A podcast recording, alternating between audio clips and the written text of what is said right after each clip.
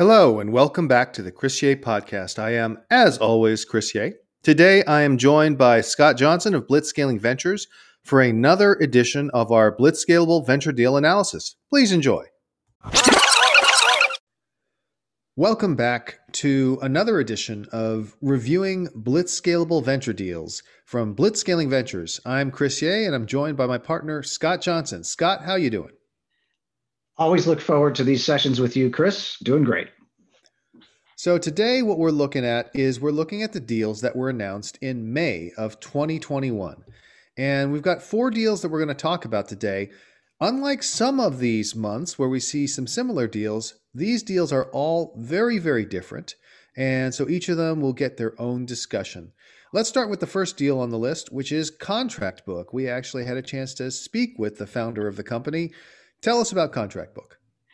Well, so we, everybody knows DocuSign, right? Where they made it, it really easy to electronically sign documents. And that's pretty much the way everybody signs documents these days.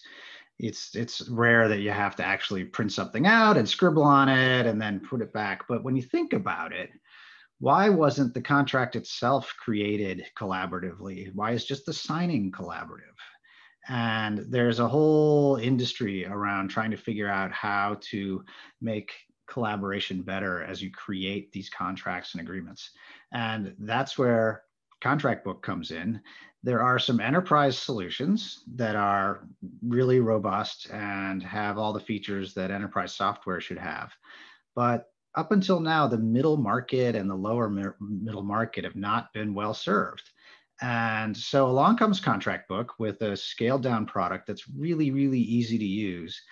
And they've just been growing like crazy. So the, um, the I can't tell you the metrics, but I can tell you that when we spoke to the founder, we were really impressed. And so was Bessemer. They came in and did the Series A in Q4, and that got Tiger Global's attention, and they preempted the Series B in Q1.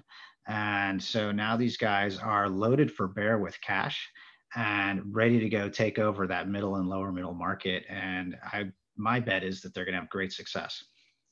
Now, the interesting thing is, this is not a Silicon Valley deal. It's not even a US deal, despite the presence of Bessemer. This is a Copenhagen or Denmark deal.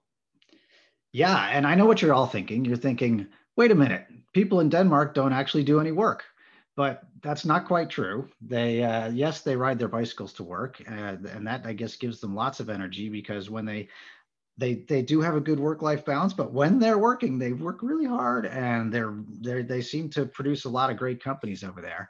So uh, if you were thinking that, then you're wrong. There's some great companies coming out of Denmark, and these guys are um, you know they're in copenhagen. They they they have a really thick culture at the company of achievement and and they really they are very very ambitious and they're not all about eating danishes and drinking coffee at all. They are they are really out to to, to take over the world and own their market and blitz scale it's important to remember that the danes used to be vikings. They traveled around europe pillaging and taking whatever they wanted and it's not been that long since those days, so something to keep in mind.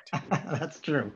That's true. I, I think they're uh, they're they're certainly capable of uh, a lot of mayhem, and, and and so far so good with Contractbook. They've they've established themselves as leaders in their market, and they're t- taking off. So let's talk about the business model characteristics of Contractbook.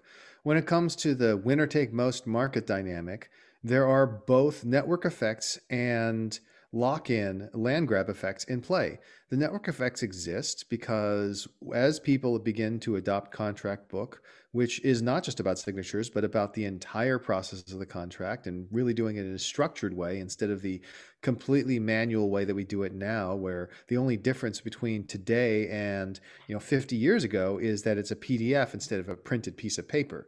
And so, as a result of those network effects and the land grab, because once you adopt this as your standard contracting method, you're going to tend to stick with it, we gave them a 9 out of 10.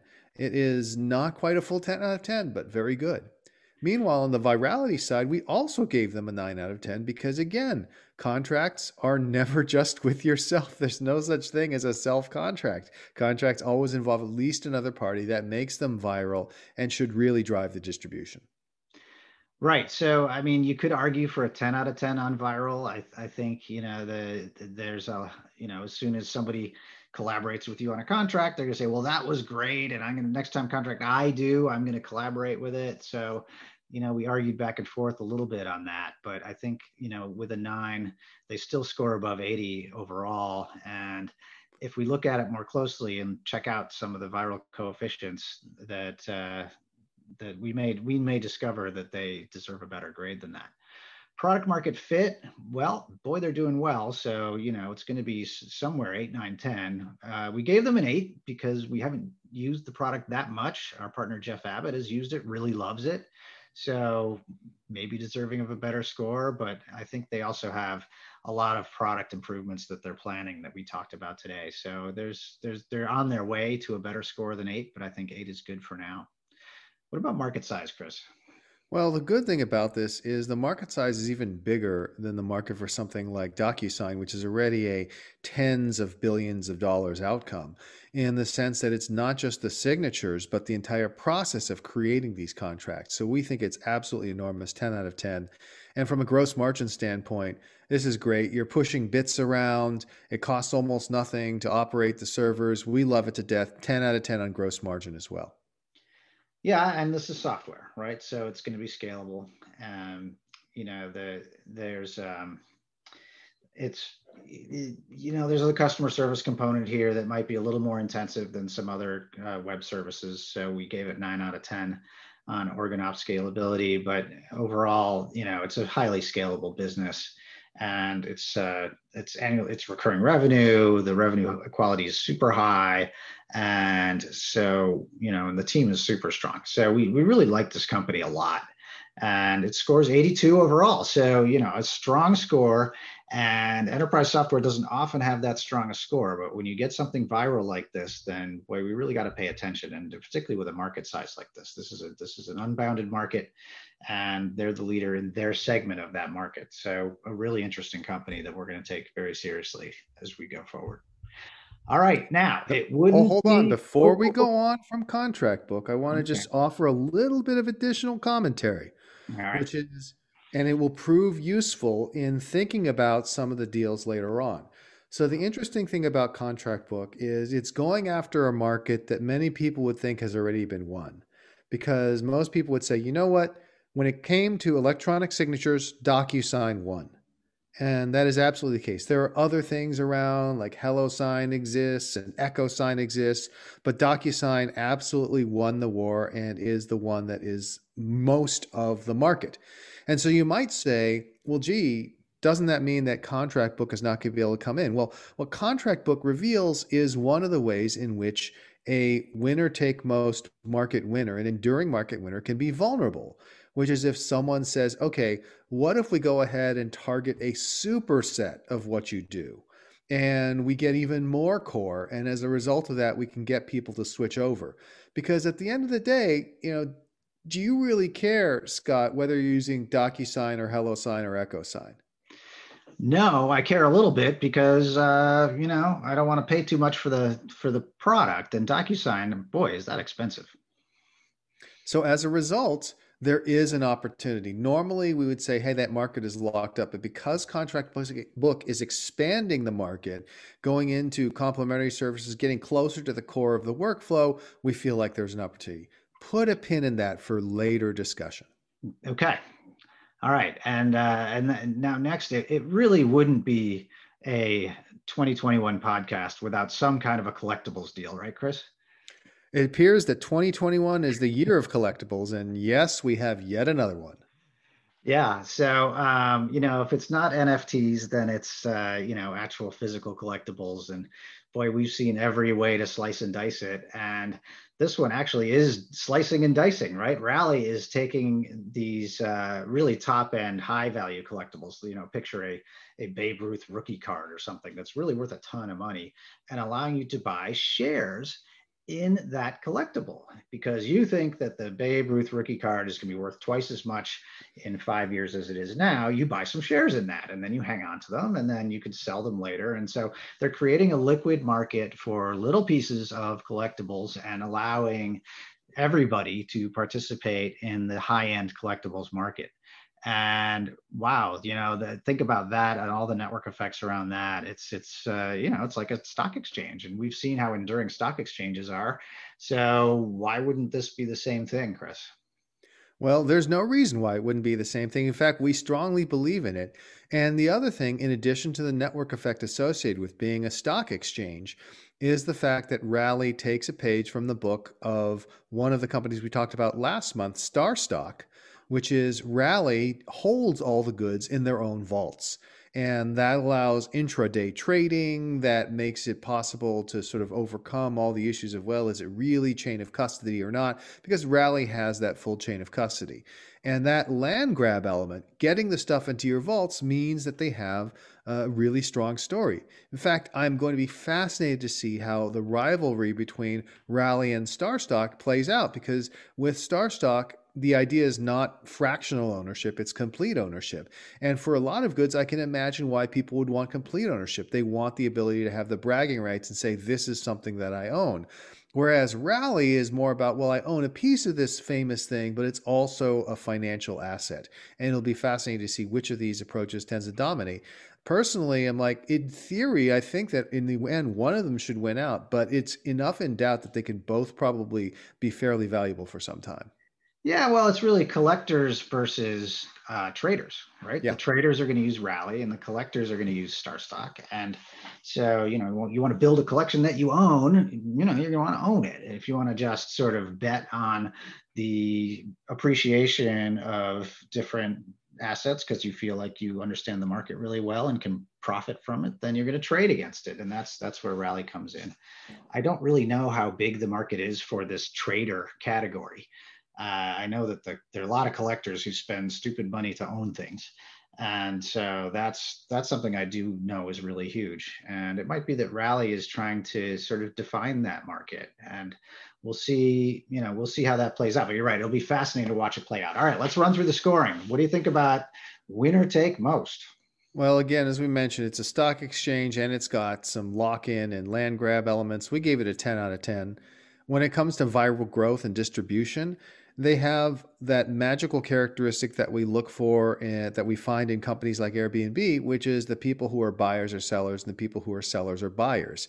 So if you are one of these collectors and you own these cards, you could also then theoretically turn around and sell off a portion of your collectibles through Rally.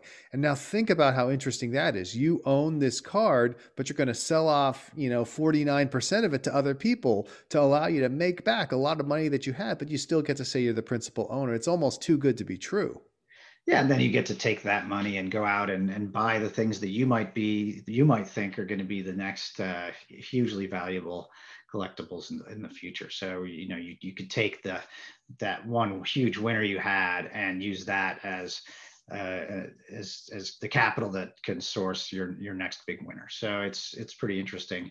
Uh, product market fit, uh, you know, we'll see. It's, you know, it feels like it should be good product market fit, but whether they have the exact right mix of, you know, how much they take for their service versus, um, you know, versus the value of the service. And also, you know, just is the product easy enough to use? Is it a seamless experience? Do people trust that Rally is going to keep their collectibles safe. All, all those things have to be played out yet. So uh, it, it really doesn't deserve a 10, and we gave it an 8. Market size. You know, yeah, I commented so on market size earlier. What do you think, Chris? So this is a big market, but again, they're a new market. It hasn't been fully proven yet. Collectibles obviously huge. Fractional ownership of collectibles, hey, that's new. And so we gave it a market size of nine because we don't know exactly how big that market will be over time. We think it'll be pretty big, but we cannot guarantee it'll be unbounded. Yeah, right. So so a nine for now. Gross margin, yeah, you know, it's an exchange. And so we usually give pure online marketplaces a 10 out of 10. But in this case, it's not because they have to handle stuff. So there's stuff that they have to put in a vault and that costs some money. It's not a lot, but it does cost some money. They have to insure it. So we think nine out of 10 for gross margin. That might be a little generous, might be an eight or seven. We need to understand that a little better to get at the core of what it really costs to operate this business. organizational scalability, sure. I mean, they're not going to have that many of these super valuable collectibles, so they don't need that many people to deal with them. They are going to have a customer service function that they need to fund. So, you know, there's there's some scalability challenge to that, but not much. So we, we gave them full credit for organizational scalability, but operationally, yeah, again, they have stuff, you know, they have stuff to keep track of, and it's really costly if they screw it up. So that's uh, that's something that we need to invest in and, and staff against. So we, it's an eight out of ten there. It's not hard, but it's it's not perfect, not a perfect ten out of ten and the resulting score is an 85 now that's a really strong score. You know we, we see things around 80 81 all the two all the time. So 82 83 you know eh, a little more often. 85 is starting to get up into the to the rare air. And so that's a that's a strong score. And so we you know we really like this one. Accel did the series b. Uh, it's a 30 million dollar raise.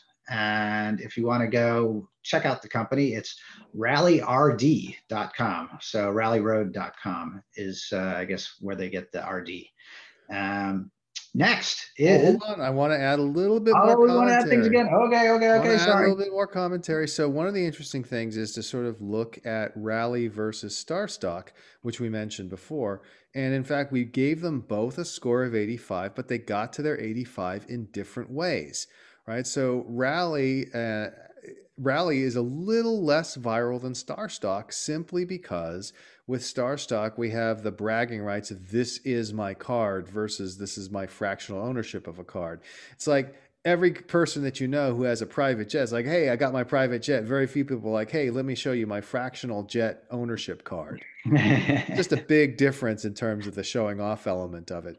And at the same time, uh, Rally actually does better on things like gross margin and scalability because having to deal with more individual collectible items increases the operating cost and the complexity. So StarStock has to store every individual card separately. With Rally, you just have fewer items because each one is worth more and they're selling off the fractions of them. So they get to the same score, both very desirable, but with slightly different models. Yeah, exactly. I mean, it, StarStock has items that are worth hundreds of dollars and Rally is going to have items that are worth hundreds of thousands of dollars, or at least tens of thousands of dollars. So they're going to have many, many, many fewer. It's just not nearly as complex logistics task. So good points, good points. Very different companies that uh, both score 85. Well, not very different companies, but companies that scored 85 in different ways. Uh, all right, Skiff. Skiff is the next company. And Skiff is pretty simple to describe. Just think of Google, the Google suite, so Google Docs, et cetera, uh, but secure. So secure workspaces, Google's not sort of watching everything you're doing. There's password protection and and and uh, end-to-end encryption and all the things that matter to people who really care about privacy and keeping the content they're they're creating private. So if you're working on a patent application with a bunch of people that are you know all in different places, then you're probably going to want to use Skiff and not a Google Doc. And the the challenge with that is what, Chris? Well, the challenge is it boils down to what is the proportion of people who actually cares. So the market for online documents has already been won. Google Docs won that battle. A lot of other people tried, they fought, they did all these things. Dropbox has paper. People create all these things. People are still trying to do things with Notion and what have you. Guess what? War is over. Google won. And typically, once a market is won, it's difficult to unseat it. And so remember what we were talking about before with Contractbook. They're able to go into a market that had previously been won by DocuSign and open it up again because they were more expansive and they were able to come up with a superset of value. So, with Skiff coming in leading with security and privacy, the question becomes what proportion of that customer base actually cares? And my guess is that proportion is very small. The fact is that security is pretty much an illusion, anyways, as is privacy. And so it's only a limited number of folks where maybe they have regulations that force them to do it, or maybe they're super duper paranoid. But the vast majority of people don't care because guess what? Google is spying on you every time you do a search, and very few people are like, oh man, I got to use Bing. Yeah, well, guess what? Uh, I don't quite agree. I think if you're in government or you're in some large corporation that uh, has an IT department with the, an iron hand and they they are uh, sending rules down from on high about what's allowed and what's not, and no, you cannot use Google Docs. And but people do want to collaborate, and uh, so I don't know the percentage. I I I just think it's higher than. Well, you can look. There's a good proxy. What's the percentage of people who use DuckDuckGo instead of Google? I don't think that's a good pro- proxy. It's I, absolutely a good proxy. I, no, because it's different when you're creating content. If you're writing, not patent, true, not true at all. From not if you're just searching at other other like people's search stream is a lot less private uh, than the uh, intellectual property they're creating. Now that's not true at all. Of course, it should be more private, but it doesn't make a difference. It really I, does not. I, I, I disagree. We're not going to agree on that. Okay. So, so let me ask. No, let me. Let me. No, no, no. We, we we're not going to leave this until oh, we get a chance to hash it out a little bit further. All right. So the bottom line is that, of course, the CIOs would like people to use something more private. But do you know what is an even greater force than that? Money. How many times during this pandemic have you been forced to use Microsoft Teams instead of Zoom? I know mm-hmm. it's happened to me quite a bit when I deal with larger companies. Now, Microsoft Teams and its video conferencing are an inferior product. But guess what? It's free. And so they're going to tell everyone to use it because it's free. Now, uh, or they're already paying for it. If they're already paying for Google, if they have Google Docs already, they are not going to start paying for something new because companies are cheap. Okay. IT budgets are strained. I'll, I'll grant you that. But uh, despite the fact that it's cheap, the other really powerful force is users who want to collaborate on a doc and are prevented from doing so by some IT policy that says you can't do it because it's inse- unsecure. And if, if this passes security muster, then they're going to demand that they be able to use this product and IT will buckle under. Absolutely. In those cases where IT has insisted that you cannot use Google Docs, we did actually run into one such company during our time when we shared a Google Drive with them with information about Blitzscaling Ventures. They said, sorry, we can't go into Google Drive. We're not allowed to. How often in the past year has somebody told you I'm not allowed to use Google Drive? Well, pretty much every time I deal with a bank. And, you know, we haven't been doing that a lot but yeah, every time I deal with a with a bank, they say nope, can't use Dropbox, can't use Google Drive. Absolutely, and as I said, there is a minority of the market where this may apply. I just don't think it's large enough to make a know. difference or to get to critical mass. Bank IT budgets or something else. Uh, anyway, uh, okay, so the market is not a ten out of ten. We'll certainly agree on that. But whether it's a you know falls between the range of five and ten. I think we can agree on that too. It's it's it's a it's a decent sized market. It boils down to: Do you believe they're going to unseat Google Docs as the winner in the winner take most market? Well, we'll see. I mean, Google Docs is not free. They're pay, you're paying for that for every user. And do you are you do you see do you even believe yourself when you say, well, maybe they could unseat Google Docs? Uh, well, Canva did. They had a superior product. Canva crushed Google um, Slides. So right, and if Skiff were a superior product that made it so much easier to do things than Google Docs, then great. Well, maybe it is. We haven't. We we we don't know that yet. That's a product market fit question. And so you know, it's a seed round. I'm sure they have a lot of a lot of way to go here, but um, you know, Sequoia likes the Sequoia likes the deal. They they they they led the C round sorry, seed, not C, not letter C, seed as in something that grows. Um, and the scoring's damn good. So let's, uh, you know, so it's it's interesting here where the scoring can be great, but if the market opportunity is limited, then you know you have to be pretty cautious. So right. It, so it, we, we look at things like winner take most. And if you get adoption in a market with a collaboration product that brings people together and has a format where all your files stay in it, it absolutely is a winner take most market. And same for virality because you're getting other people to use it. But again, the hole in that argument or the blind spot is if the market's already won, none of that matters because you could clone Facebook exactly and you could try to take it out there. And yeah technically it would be winner take most and technically there would be virality but nobody would adopt it because it's too late. Right. So that's just, you know, the the the crux of this thing is what we have been arguing about, which is is it really different and do people care and therefore we'll switch and or we'll start using it? And to what degree? And is that a, is that a huge market? Do they have the product that will cause that to happen and we don't know so our, our we, we gave sevens to product market fit and market size and those are not particularly great scores. Uh, In fact, you know, those are very bad scores. Well, seven is what we usually give a seed round company where we know for sure that they're just they're not at their mature product yet. Right. Uh, market size, no. In market size, we want to be way above seven. Uh, we we know this isn't a bad market; it's not tiny, but it's it's it's questionable how big it is. So they suffer there.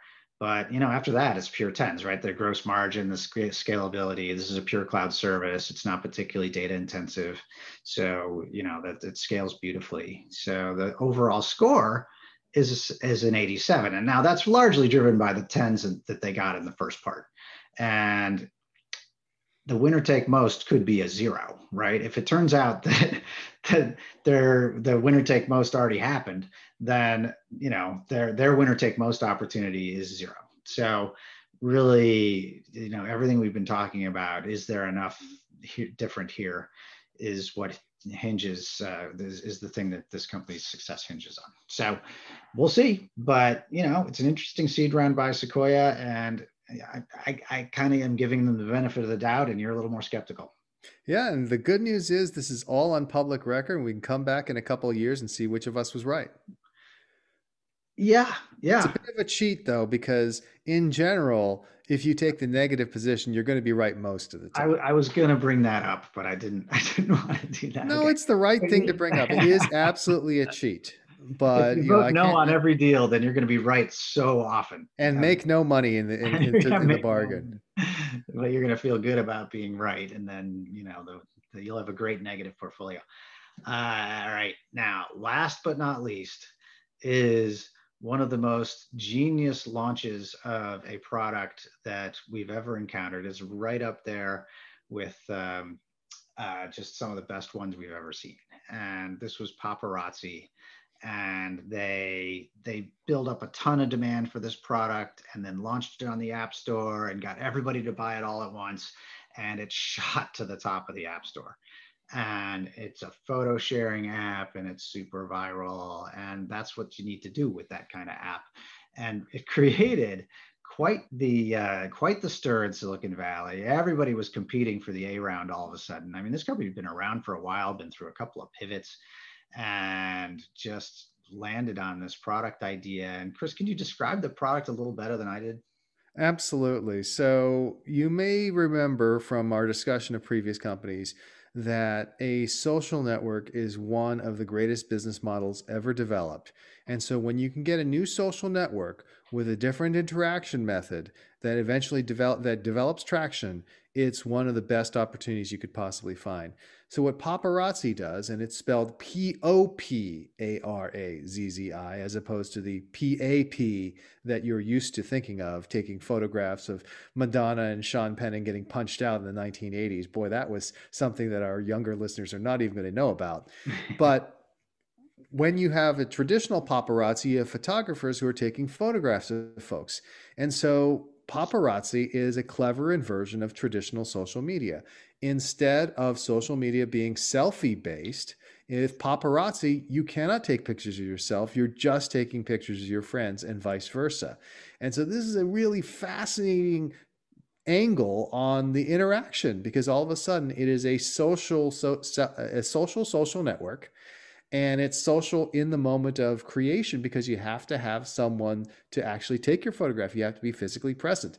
And this is going to be interesting. I think the launch timing is perfect because they're launching just as the United States is getting vaccinated. And we're going back to what they call the hot vax summer as young people who've been cooped up for 18 months get out there and want to share what's going on. So, again, timing masterful, marketing masterful remains to be seen, right? This big, uh, we gave them a 10 in everything except for product market fit, where it's a seven, because we just don't know if it's going to work. Is this going to take off? Are people going to love it and keep using it? Or is it a flash in the pan? It's hard to say at this point, which is why we've got to observe the behavior as it happens. Yeah, and you know it's it's a lot like Clubhouse in the way it sort of stormed the scene and became the talk of the town, and very quickly got twenty million dollars from Benchmark, and they had to compete and win for the deal. So I, you know, I don't know what the post money is. I imagine 20 million bought 20%, something like that. So, you know, they're, they've, they've got enough money to be able to market and do, do the damage they need to do, iterate on the product. And we'll see if it can really continue the early momentum that it built because boy, that was some impressive early momentum to go right to the top of the app store like that. And it also illustrates something that I think should give hope to a lot of entrepreneurs out there, which is this is a company that raised a small seed round. They had money from Floodgate. They did a whole bunch of different things, pivoted multiple times, looked like they were dead in the water, which is why you pivot. And then they unlocked something that took off. And it just goes to show you it ain't over till it's over. Yeah, Pinterest. I mean, same thing. Pinterest got started completely different idea and then they landed on this beautiful blitzscaling model that led to a, a, a tens of billions of dollars of market cap company so yes take heart just because the first thing you do isn't working doesn't mean you're not going to just hit hit the jackpot doing something else so that's uh, let's let's leave on that upbeat note chris that's all the companies we're talking about today uh, uh of course sometimes you want to have a final pronouncement or, or, or announcement. So what's uh, what's on your mind? Anything to finish up? So my final announcement is just to reflect on something that we've seen, which is that we continue to see incredibly intensive activity in the space. We're now at, I think, another record high. I think 152 deals that crossed our wire this past month. That is an all time high. And we just continue to see incredible creativity on the part of entrepreneurs, incredible demand on the part of investors. We saw, for example, a, a, Tiger deal today, which again is another one of the themes where Tiger Global is going around investing, doing multiple deals a week. So this is perhaps one of the best times to get started and grow quickly. And it'll be fascinating to watch it go from here. Right. So until uh, until next time, we have to wait till the the deals of June are done, and so sometime in July we'll be back with our next podcast talking about the June deals.